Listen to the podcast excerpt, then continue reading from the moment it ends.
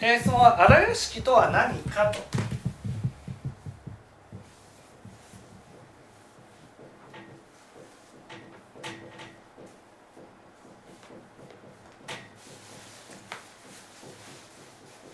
ね、荒屋敷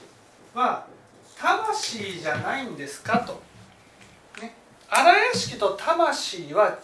うんです。何が違うのって言ったら、荒屋敷っていうのは魂を入れる器なんです。器、そこに私たちね、 そ, そこに私たちのその荒屋敷の中に合衆寺っ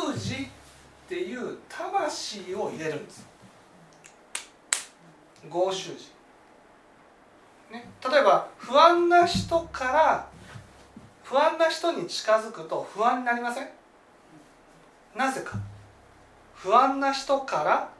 不安という合衆寺をもらったからなんです。この不安という合衆寺をもらいました。この不安になりました。ね、それは不安という合衆寺をもらった。この合衆寺の一粒一粒が、これが魂なんです。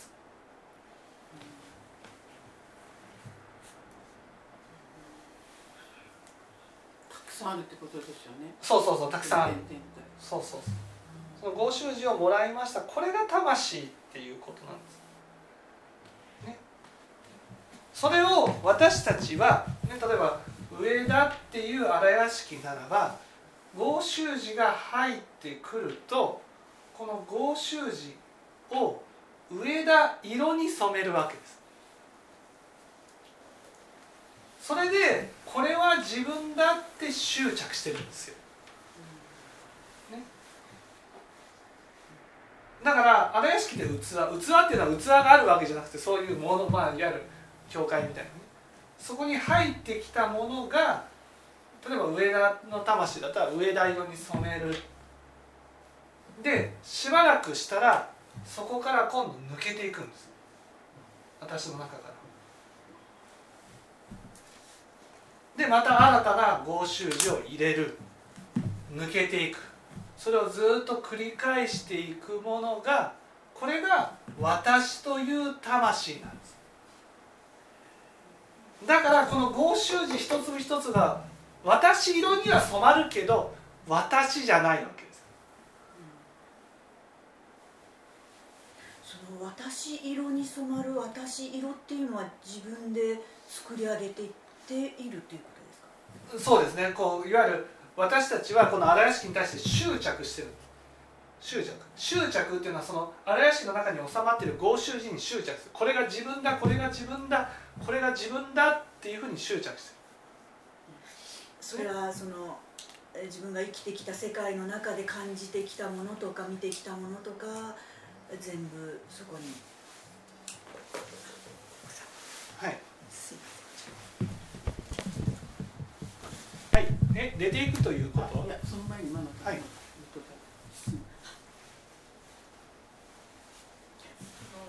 あ、自分色に染めていくっていうことはどういうことかってこ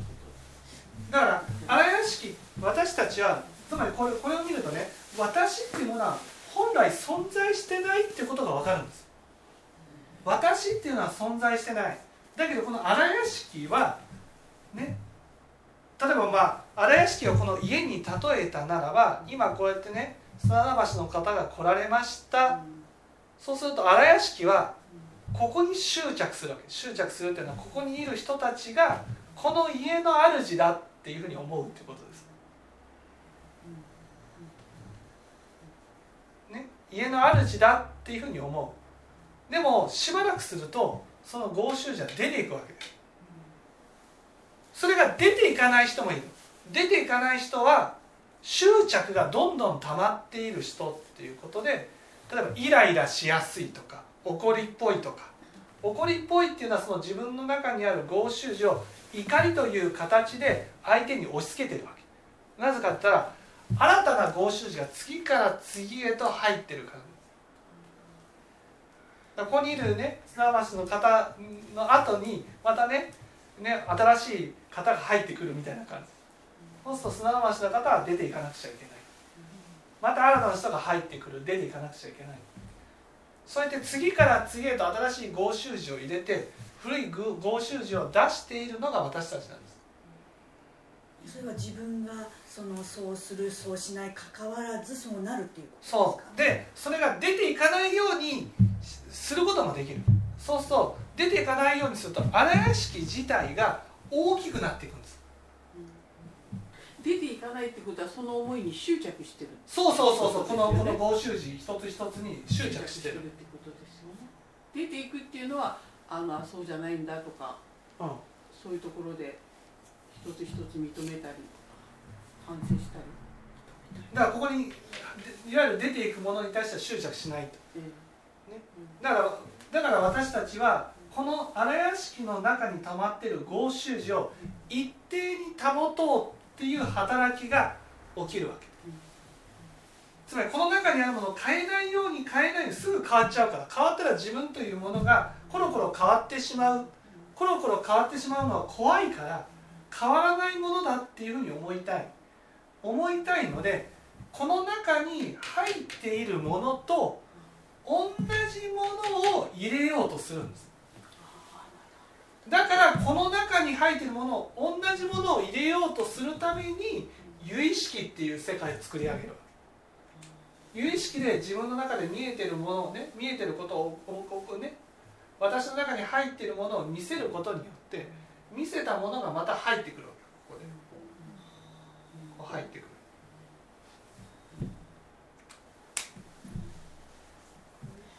だから私たちは荒屋敷の中の中に収まったものが見えるし、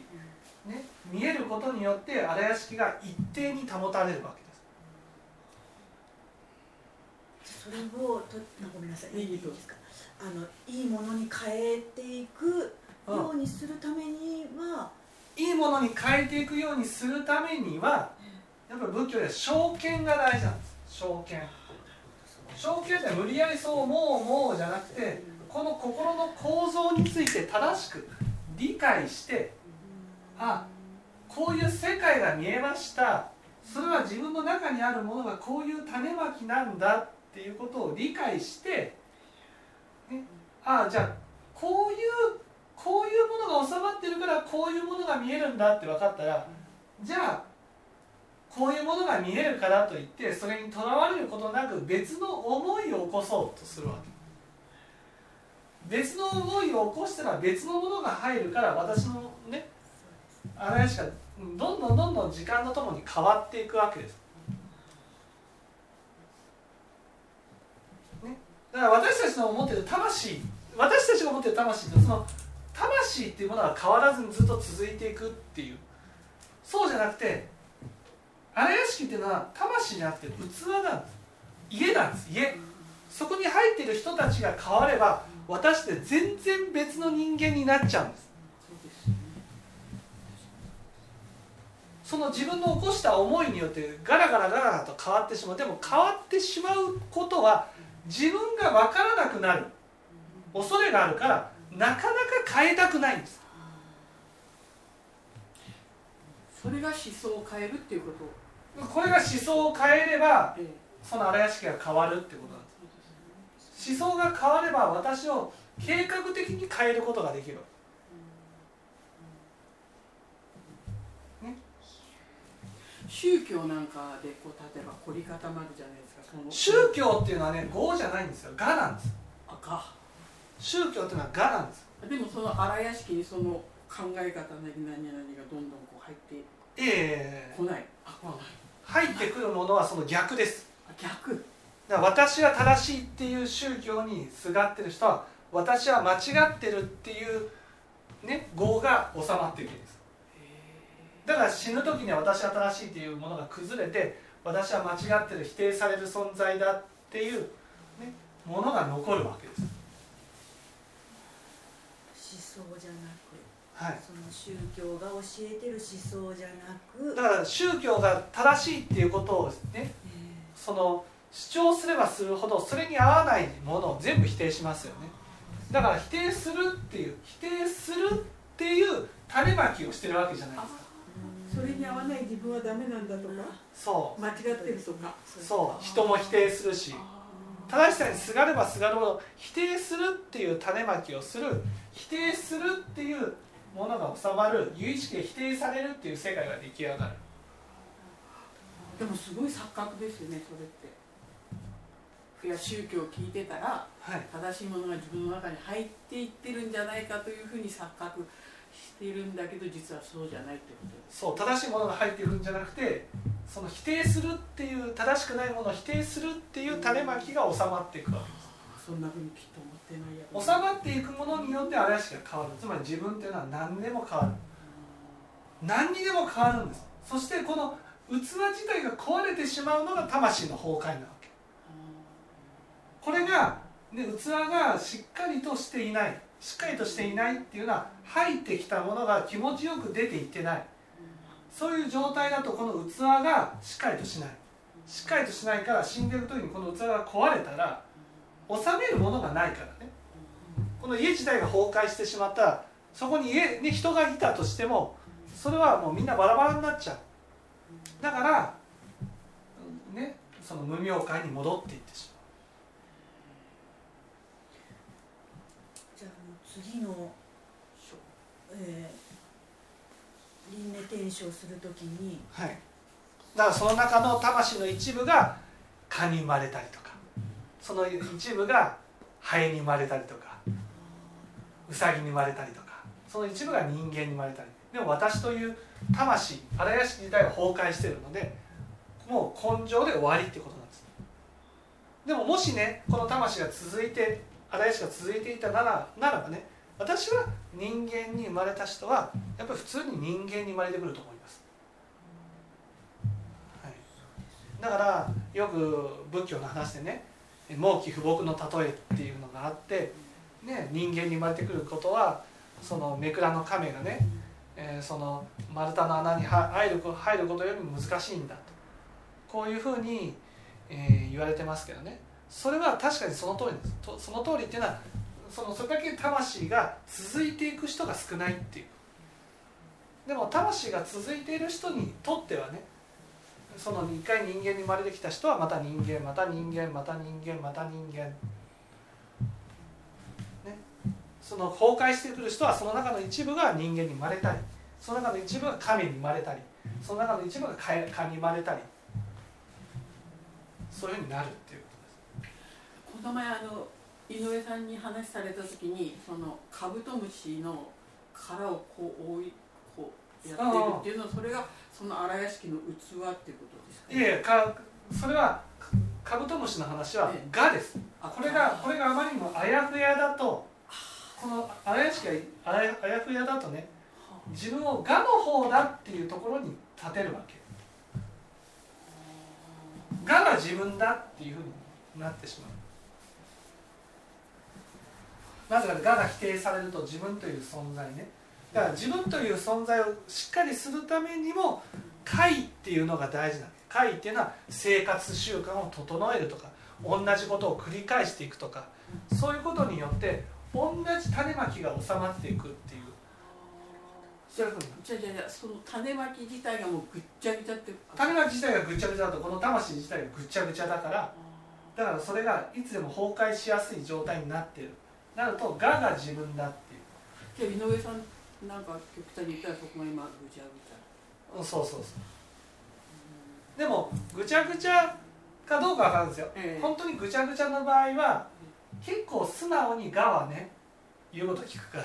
我ってロボットみたいなもんだから、右に行けって言ったら簡単に右に行くんです。左に行けって言ったら簡単に左に行くんです。うん。だからこの魂自体が本当に希薄だったら、完全に我の方が自分だと思ってしまうので、だから自分の思うように動けます。だから仕事も、ね、ある程度適、ね、あのできるんです。仕事ができないというのは、これを隠すために我を作ってる。これが否定されたくないがために我を作ってるって場合もある。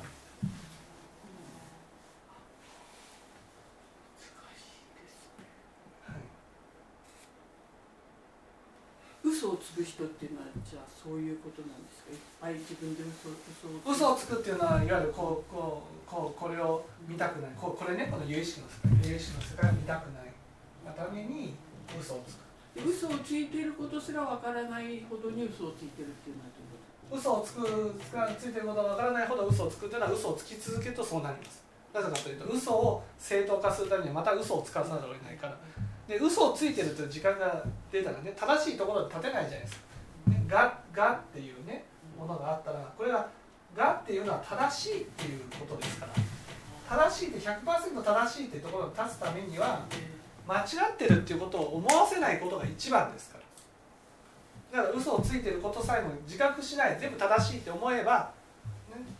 その由意識を見なくて済むわけです。でも由意識は自分の頭とは切り離されたところでいつも見えていていつも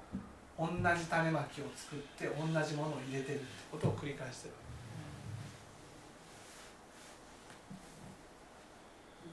例えば見捨てられるという種をまいている人は 見,、ね、見捨てるという、ね、種をまき続けてるし見捨てるという種をまいてるから見捨てられるという世界が見えるし、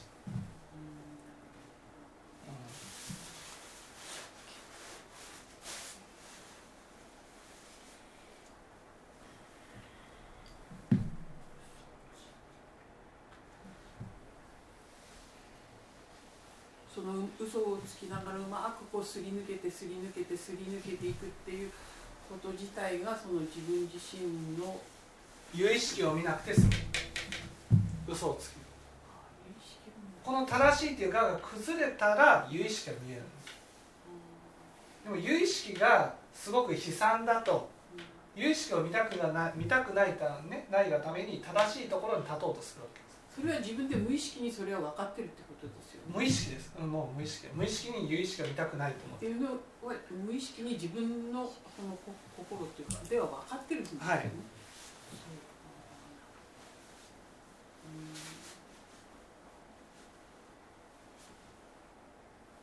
大体じゃあ思っていること、自分が感じることと反対のことが自分の心にあるってことですよね。そうそうそう。そういうことですよね。はい。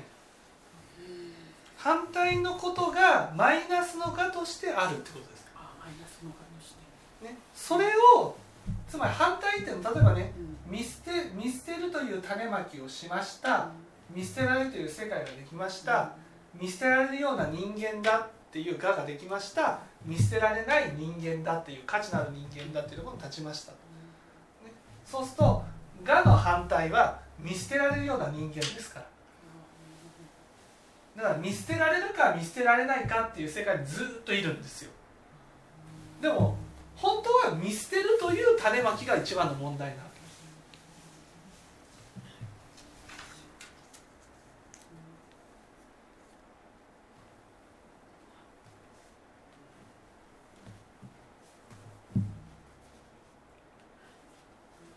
す。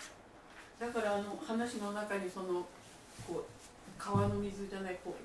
一本のこう布がこう何流れているようになるっていうのはその荒屋敷の出たり入ったりの世界ってあそうですね。この出たり入ったりするこれがずっと、まあ、いわゆる中に入っている合衆寺ね。例えばその、うん、滝で行ったら遠くから見たら一枚の布のように見えるじゃないですか。でも近づいてみると激しい水の流れなわけです、ね、新たな水が入ってきて古い水が出ていって滝になってるじゃないですか。それと同じように魂っていうのはねその新たな合衆寺が入って古い合衆寺が出ていくっていうことを繰り返して私の魂っていうものができてるわけ。これが滞りなくできているってことが大事なんです。だから整理が大事なんですよ。整理っていうのはね一旦私の我をつけたものを使わなくなったから捨てるっていう行為なんです。使わないっていうことは執着から離さないといけないわけですよ。それができないと私の中に入った合衆時に執着して出さないっていうふうになるわけ。生きてる間は肉体ね肉体には限りがあるから大きさには。だからどうしてもねその合衆時を貯めておくことができずに怒りを起こしたりするねしたりするイライラしたりするけど死んだらねその肉体を失うから魂に限界はなくなりますから、あれしかもう無限に大きくなって、大きくなればなるほど崩れやすくなるから、だから魂の崩壊を招くわけです。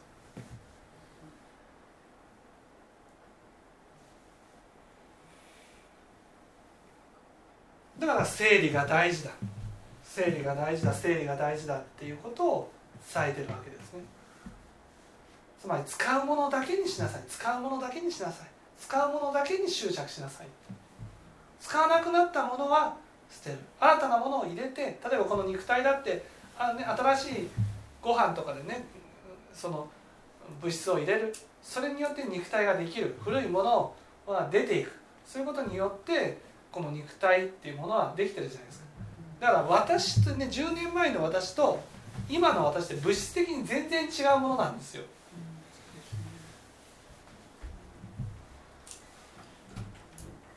そしたら人間の人間の魂として生まれていく、次の生も生まれていくということは、うん、その正しい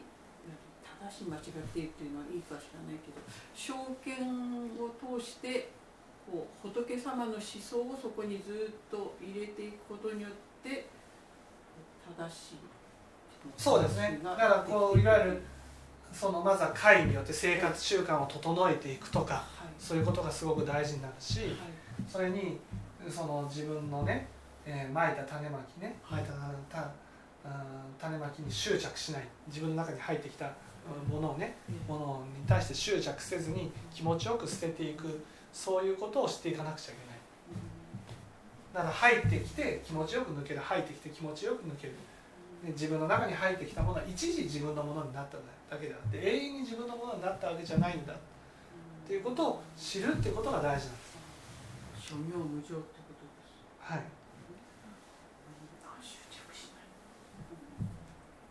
だからいわゆる魂、あれやしというのと魂、魂っていう私たちが呼んでいるものは、この中に収まっている合衆心が変わらないまま続いていくっていう、執着してる、そう、それが私たちが魂と呼んでいるもので、でも荒屋敷っていうのは中に入っている合衆心一粒一粒が魂で、その器が魂じゃないわけですよ、ね、そのそれが入っては抜け、入っては抜けを繰り返してるんです。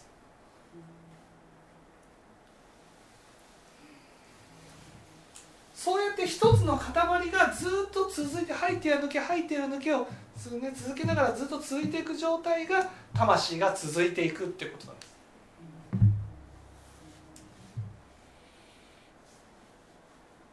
その入っては抜け、入っては抜けをずっと続いていきながら、あの続いていく中で菩薩になっていくってことですか。入ってる抜け、入ってる抜けを続けていきながら、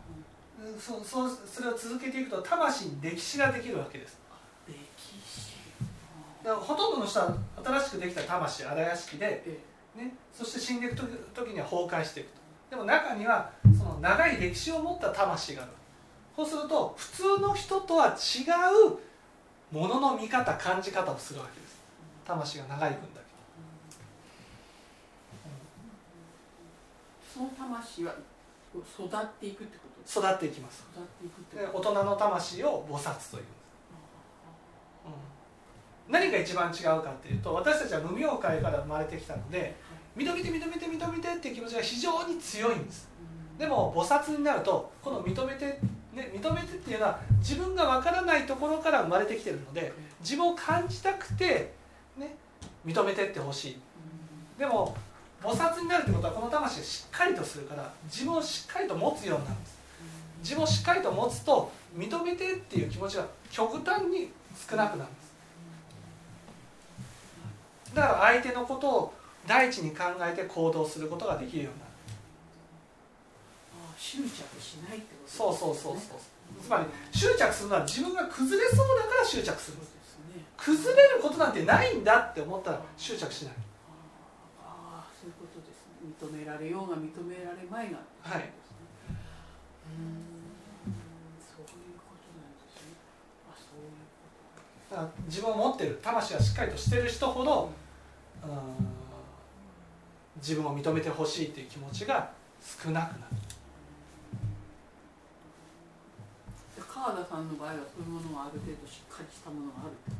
川田さんの場合はしっかりとしたものがあると思いますし、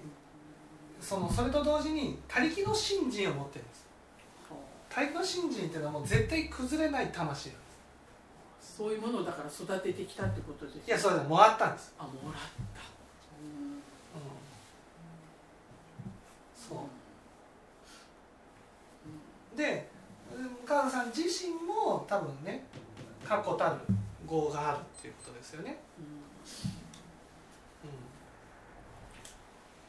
うん、だからそんなにこう緑で緑で緑でっていう気持ちがそんなに強いわけじゃない、